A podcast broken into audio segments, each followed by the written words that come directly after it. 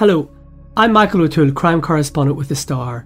Welcome to another episode of The Star's special podcast series focusing on the trial of Gerry the Monk Hutch. As you will know by now, Mr. Hutch is on trial at the non jury special criminal court in Dublin. There, he is charged with murdering David Byrne at the Regency Airport Hotel in north central Dublin on the 5th of February 2016. That is a charge he denies. Two men are on trial alongside Mr. Hutch. Jason Bonney and Paul Murphy are not charged with the murder of David Byrne. Instead, they are accused of helping a crime gang to carry out the murder by providing it with cars. Like Mr. Hutch, they deny the charges and all three are now on trial. So we're now into, I think, week four of the trial.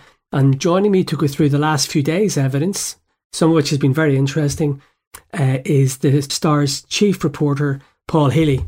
Hello, Paul. Hi, Mick. So we haven't done this in, in a few days, and we know that there was some significant evidence last week. We, we might we might start there. So really, it featured the, the main piece of evidence last week was about a Garda search of the home of Patrick Patsy Hutch on the 25th or after the 25th of February 2016. Yeah, so like the reason we haven't done this in a couple of days is because we've been getting drips and drabs of information and it, um, we've been collating it and waiting for a day in which we can just kind of put it all together and, and discuss it as a whole. And and what's worth discussing first, as you've mentioned, is this search on Patsy Hutch's home. So we heard about a search on Patsy Hutch's home, but we hadn't heard in detail as to why the guards searched that home, um, how they got the warrant for it, and that. We got in for more information about that last week.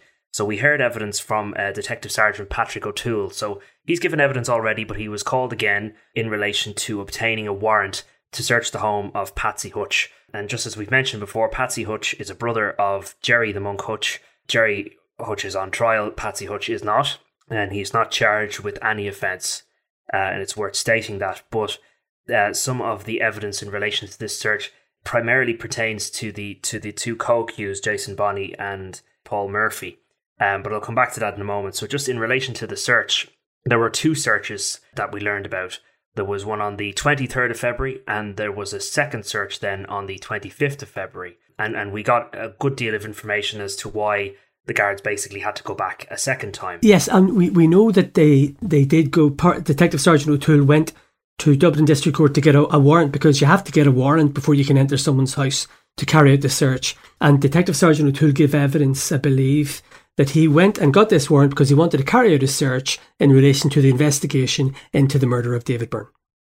Yes, yeah, so he had to apply before a court in relation to that and give uh, some of the evidence before the judge as to why uh, th- that they had suspicions in relation to this particular address. And what was said in court, uh, which is information that we kind of knew previously, but to, to hear it on the record in, in, in a court of law, uh, which is that Gardaí uh, suspected that they might have known the identity of one of the individuals who was seen coming out of the Regency Hotel with uh, with the with the uh, the gunman with the flat cap that day. Uh, this was the individual who was dressed in drag with the long blonde wig, uh, a, a, man dressed as a woman, and it was said in court last week that that two members of An Garda Síochána identified that individual as being Patrick Hutch Jr. Patrick Hutch Jr. is the son of Patsy Hutch, a nephew of the accused Gerry Hutch. And just to to bring people up to speed in relation to him, there was a very high profile trial, murder trial, special criminal court trial of Patrick Hutch Jr., which collapsed in 2019, and that was a very dramatic uh, collapse trial, uh, as you can remember, Mick. Yes, and one other thing to add, just for con- for context, Patrick Hutch would be the brother of Gary Hutch, yes. who was murdered by the Kinahan cartel on the Costa del Sol in Spain 2015. And that was really the catalyst for the feud. And as we know, up to 18 men have now died as a result of this feud. But anyway, back back back to the back to the search. So they, they got the search warrant and they entered this house on Champions Avenue. Yeah, uh, just sorry, just to circle back to Patrick Hutch, uh, uh, he is not before the courts. He's not charged with any offence. There was a nolle prosequi in relation to his case. His his his trial collapsed. Uh, and he was not found guilty of any offence in relation to the Regency Hotel. But uh, this evidence is now being heard again in relation to this trial. And so they searched this home on the 23rd, uh, looking for anything of evidential value. Uh, they, they could have been looking for the, the firearms or anything that, that connected anybody in that house to the Regency Hotel. They searched the home and they conducted it, and that was it. Then they subsequently back went back on the 25th. So we learned why they went back, and this was under cross examination uh, that, that the detective sergeant uh, O'Toole um, had to make some admissions in relation to what he said was an error. Um, in relation to the first search, and what he said was that in collecting items that day, uh, the guards collected various car keys that were in the house of Patsy Hutch, um, and that it had been observed that there were a pair of Ford uh, car keys or uh, uh, vehicle keys in the hallway, hanging in the hallway, and that they had not been seized by Gardaí. And it was only subsequent to this that he said he obtained information from the from his co-investigators that uh, the, the van that was burnt out um, by the Regency hit team that they had not actually recovered the ignition key for that van. So just to remind people that the the six man hit team that were involved in the Regency Hotel attack escaped that day uh, in in a in a silver Ford Transit van, and that was observed on CCTV going out into nearby housing estate, the Charlemont estate, and it was subsequently burnt out. And the guards searched all around this, and uh, they they obta- they obtained very specific information and evidence, but they did not find the ignition key. And it was only when the detective sergeant learned that that he said, "Hold on a minute, why didn't we go?" and seize this Ford key from the home of Patsy Hutch because we, we need to find out, we need to determine whether that could be the key to the, to the van. Um, so he admitted that it was an oversight that those keys had not been taken that day. Um, and, and so he went back to the court and applied for a second search warrant and went back into the home of Patsy Hutch on the 25th. And they searched that home from top to bottom and they never found those alleged keys again. Um, so, but key to that search is that they actually found ACT swipe cards on the second search on the 25th. And those, uh, sorry, I correct myself it was an one singular ACT swipe card that they found uh, in in the wallet of a coach belonging to to Patsy Hutch. Um, the wallet contained Patsy Hutch's driving license and contained this swipe card, and the swipe card was for Buckingham Village. So Buckingham Village, we, we've heard a lot about Buckingham Village to date. This is the alleged meetup spot of all the vehicles involved in the Regency hit. Uh, and this is where they met up, allegedly. We're seen on footage then leaving Buckingham Village and going towards the Vincent's GAA club, where they waited for the hit team to come out and aided them in their escape. And this swipe card for Buckingham Village was found in the home of Patsy Hutch on the second search. Uh, and what's key to this is that they were th- there was a, a, subsequent search of Buckingham Village, an address in Buckingham Village, where a box of ACT swipe cards were found by Gardaí, and there were two cards uh, missing. And they they identified one ACT card uh, in the vehicle that they seized from the co-accused Paul Murphy from his taxi. We've heard a bit about that already, and the other ACT swipe card in the home of Patsy Hutch. And we've already heard evidence from Paul Murphy that he says he went to Buckingham Village to meet Eddie Hutch that day to pay him uh, to, to, to sorry to to obtain a loan uh, from him, and he says he met Patsy Hutch that day, but said he had nothing to do with the Regency Hotel incident at all. So this was something that's been heavily challenged by the defence. Uh, why did you go back the second day? You didn't find the swipe cards the first day. You didn't need to do a second search, and that's that was all being challenged and is going to be challenged as to whether it can be heard in evidence against uh, the accused man, Paul Murphy. And, and that's that's still being debated before the court. But it was very interesting to find out in detail about why the guards went in that day and why they had to go back. Uh, and the detective sergeant was quite honest and open in that they, they made an error, they made an oversight in not seizing the keys that they saw the first day, and they never found them the second day. Uh, and it would have been quite the find had any key been matched up to the to the van uh, used in the Regency Hotel, but they, they never managed to succeed in that. And we'll never know what the, the keys were because they haven't no. found them. No. Okay, so uh, it'd be interesting again. Uh, I think the uh, the next day on the Friday there was some really interesting evidence about the I, can't even use the word hierarchy because I think the officer used a different word, but just the, the makeup. We know that there's two gangs involved in the, the feud. There's the Kinahan cartel, which we've written about quite a lot. But this senior officer gave evidence about the Hutch gang. And I think, you know, that might be interesting to go through that. Yeah. So again, you know, maybe for journalists, crime journalists covering the case, it, it, the existence of the of the Hutch crime gang is not new information necessarily. We know that that there, we've been long calling it the Hutch gang, so to speak. But to have a, a senior Garda, and particularly one of such experience, come before a court like the Special Criminal Court uh, and to formally name an organized crime group and then to go into detail as to the structure of that was fascinating. So, just as you've mentioned, Mick, uh, this particular Garda would be an expert in, in, this field. This is Detective Superintendent David Gallagher. And you know quite a bit about about about uh, David Gallagher. Yeah, so he's a very experienced anti-gangland officer. Some guards spend most of their career uh, investigating gangland, and I think it's fair to say about super the superintendent Gallagher that he's one of those officers. So he's a one of the senior commanders in the Drugs and Organised Crime Bureau, and as the name says, it's it's out there trying to uh, you know counteract serious organised crime. So I've come across Superintendent Gallagher quite a few cases in, in court cases, mostly connected with the the Kinahan cartel for example, he gave evidence he was involved in the case of Imre Arakas, who was, who we know, we, we spoke about him previously. He was done for conspiracy to murder a man called James McGogately in Belfast. That was foiled in Dublin by the Garda Drugs and Organised Crime Bureau. He also led an operation against a man called Liam Brannigan, who would have been regarded as Daniel Kinahan's, I suppose, chief executive of his crime gang in Ireland, and he was involved in a plot to murder a Hutch target, which the Drugs and Organised Crime Bureau foiled. And then I think in 2017, DOCB also, and this is how ironic life is, Superintendent Gallagher led an operation in which DOCB mounted an, opera- uh, an undercover operation to save the life of Patsy Hutch, who three Kinahan uh, gangsters, I suppose, were a few hundred yards away from his house. And there was an intervention by DOCB and the emergency response unit and there were there were weapons seized. So there's no doubt that, that was an attempt to murder Patsy Hutch. So he is heavily involved in combating the Kinahans, but he gave, and you were there for this, so I'll be really interested. He gave a really interesting rundown on the Hutch gang. Yeah, well, even before he was able to give that evidence, uh, it was fascinating to see the exchange uh, between the prosecution and the defence in relation to whether this evidence could even be heard.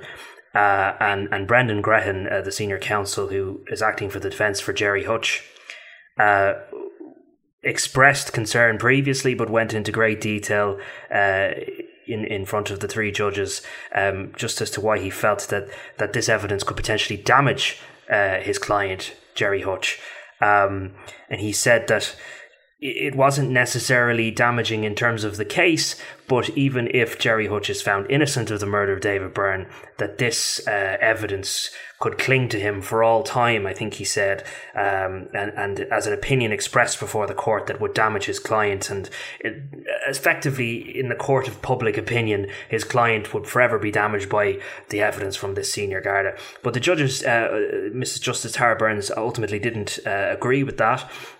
Uh, and said that you know the, Mr. Hutch was entitled to the fair trial, and that not necessary it wasn't necessarily going to be the case that this evidence would in any way impede his trial, because just to state that when this evidence was to be heard, it is in relation to the co-accused Jason Bonney and Paul Murphy, and it's not to be heard or considered in relation to Gerry Hutch. So even though the information is about uh, the alleged Hutch gang, this cannot be considered by the judges as evidence against Gerry Hutch. So anyway, we got to the point in the afternoon where we were able to hear that evidence. And there was nobody, I understand there was nobody named as, shall we say, look, we always say Daniel Kinahan is the leader of the, the, the Kinahan gang, but nobody was named as the leader of the Hutch gang. Yes, as we found out, it, you know, the evidence was going to be quite general in nature, and it wouldn't name any of the defendants uh, either. Um, so it, w- it, it was more or less just giving a breakdown of the organised crime group, and uh, we learned a lot from this. So, so uh, Detective Superintendent Gallagher he outlined his experience first of all, as you've mentioned. Uh, um, you know, he's 28 years on Garda Síochána. He says he's investigated organised crime groups uh, in Ireland and impacting on Ireland.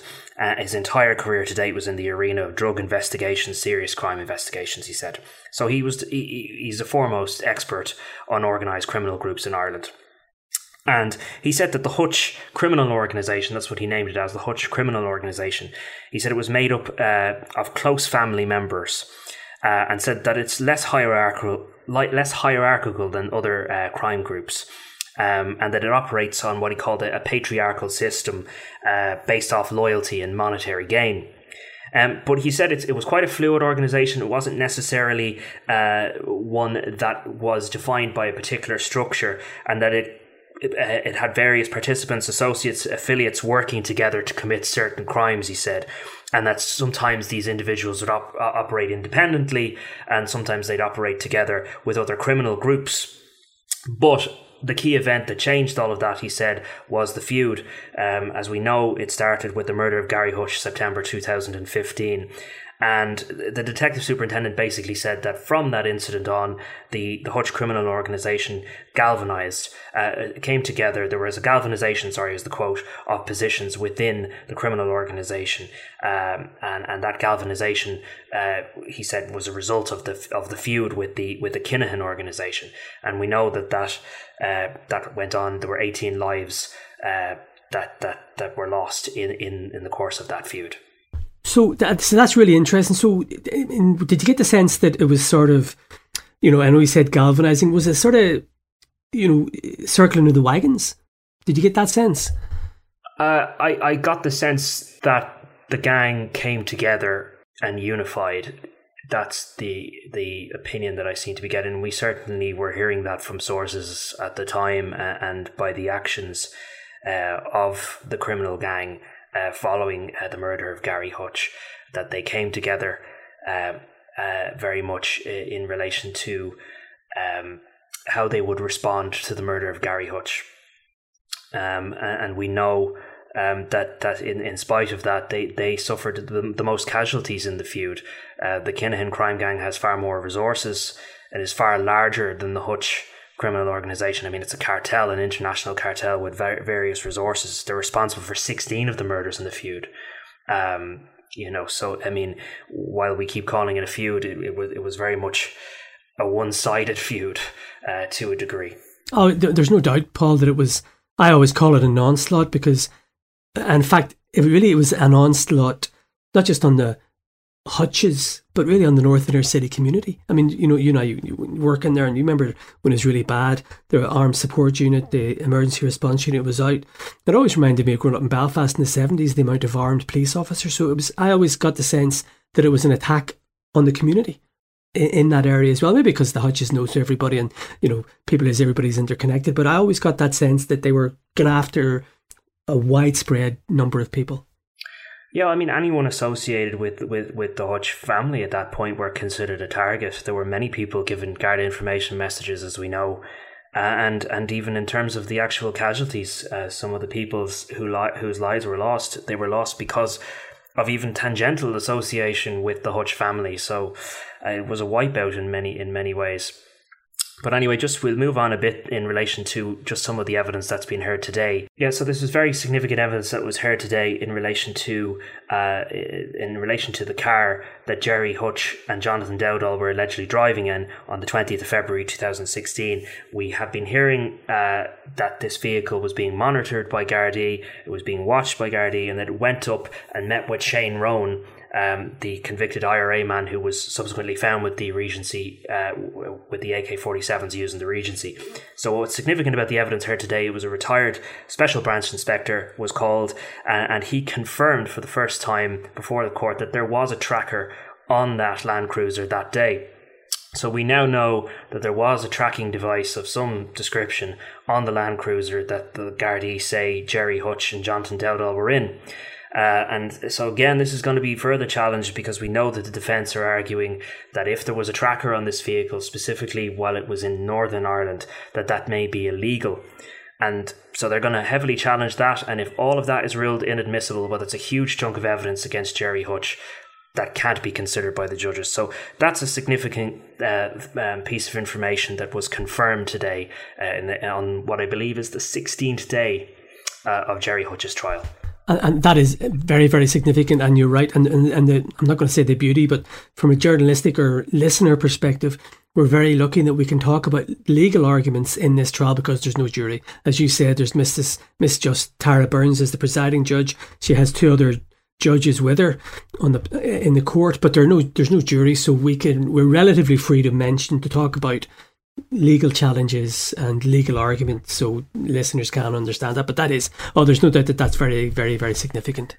Yes, uh, uh another thing I just want to speak to is you know possibly. Um, the public at large might be getting a little frustrated at the pace of this trial uh, something that's fascinating to me is the level of interest in the trial. Every day that I've been in there, uh, there has been huge public presence. Um, but you can see there's some frustration with members of the public who maybe aren't uh, as well versed on, on the, the, the comings and goings of a, of a, of a trial, in that they, they're coming in expecting explosive evidence every day and it doesn't necessarily happen. Um, this is a lengthy trial, as we said. It's, it's roughly 12 weeks in length, but it may go longer and, and it's coming in drips and drabs, the evidence. It's eventually all going to be put together by the prosecution. Um, but I would say to people to be somewhat patient uh, if you're expecting to hear some of the so called bombshell evidence in the coming day or two. We really don't know what's coming next, but we, we do expect that there's several more weeks of this, um, and it's day by day. And are there, are there, is there a good amount of civilians trying to get in? There's still a huge amount, yeah. I mean, uh, people can get in. I mean, it's not packed, but uh, there, there is still, I mean, more than any other trial I've ever covered anyway, there is a huge crowd coming in from all over the country. Um, and I've had people messaging me, uh, asking me what time does the trial start and am I able to go in? So, I mean, and I've had uh, several uh, people saying that to me. You've probably had people saying it to you as well, Mick. So, I mean, there's just huge. I have, yeah. There's just huge public interest in it. Well, which is, it's good for people to see how justice works. Paul, that's great stuff. Can we just talk about a story you had in the Star today? Another key element of this case is obviously going to be the uh, evidence of Jonathan Dowdall. We know that he has pleaded guilty to facilitating the murder of David Byrne and has been given a sentence, but he is now being assessed for. We know that he's going to give evidence in this case, and he is being assessed for the witness security program. But he is in prison. He handed himself in to serve his. Is it four years? Sentence? He has a four year sentence. Four year yes. sentence. Okay. So you, have got a great story in the Star today about his, uh, his, his, him being in custody and his state of mind. Yeah, it's very interesting. You know, again, as you said, because this is a special tri- criminal court trial, we can discuss around it uh, and we can discuss things in, in relation to Jonathan Dowdall, who we know is going to be a key witness in this case. But we've learned that he's in Limerick prison. He's on an isolated uh, landing on Limerick prison. I, I, believe there are only four cells there, uh, and I think uh, only three of them are occupied. So one of them is Jonathan Dowdall. The other is his father, Patrick Dowdall, who's serving a two-year sentence. And uh, I understand then um, that there is a, another individual in the third cell uh, who who has been convicted over the murder of the, uh, the the Irish champion boxer Kevin Sheehy. So uh, those are the only three individuals I understand to be on that landing. Uh, but they're locked up 23 hours a day. Uh, they get a little bit of break time, but they come out individually. But what, what I've learned from sources in relation to Jonathan Dowdall, which I found quite extraordinary, is that he put up a bit of a protest, so to speak, as to his conditions in there. Um, he's not happy about the fact that he's locked up and that he's isolated, and specifically that he's not able to mix with the general prison population. Um, that is in spite of the ongoing threat to his life. Um, you know, he has enemies around every corner. Uh, uh, we've been told he's the most high profile prisoner in the prison system. Uh, you would hope that maybe he might have some um, realization of his situation. But my understanding is that he has protested, he has said to the authorities, you know, I should be able to mix like any other prisoner in the general prison population, which is quite extraordinary. And there's obviously, as you say, there's a reason why he's in protection. If you're in protection, it's because you're at risk. Is, do we have any indication how the authorities have reacted to his request? Well, my understanding is they, they haven't reacted to his request. Uh, they have more or less, I don't want to say they've laughed it off, but uh, it's not being taken particularly seriously. Um, I would imagine that he has been reminded of his situation, which is somewhat unique.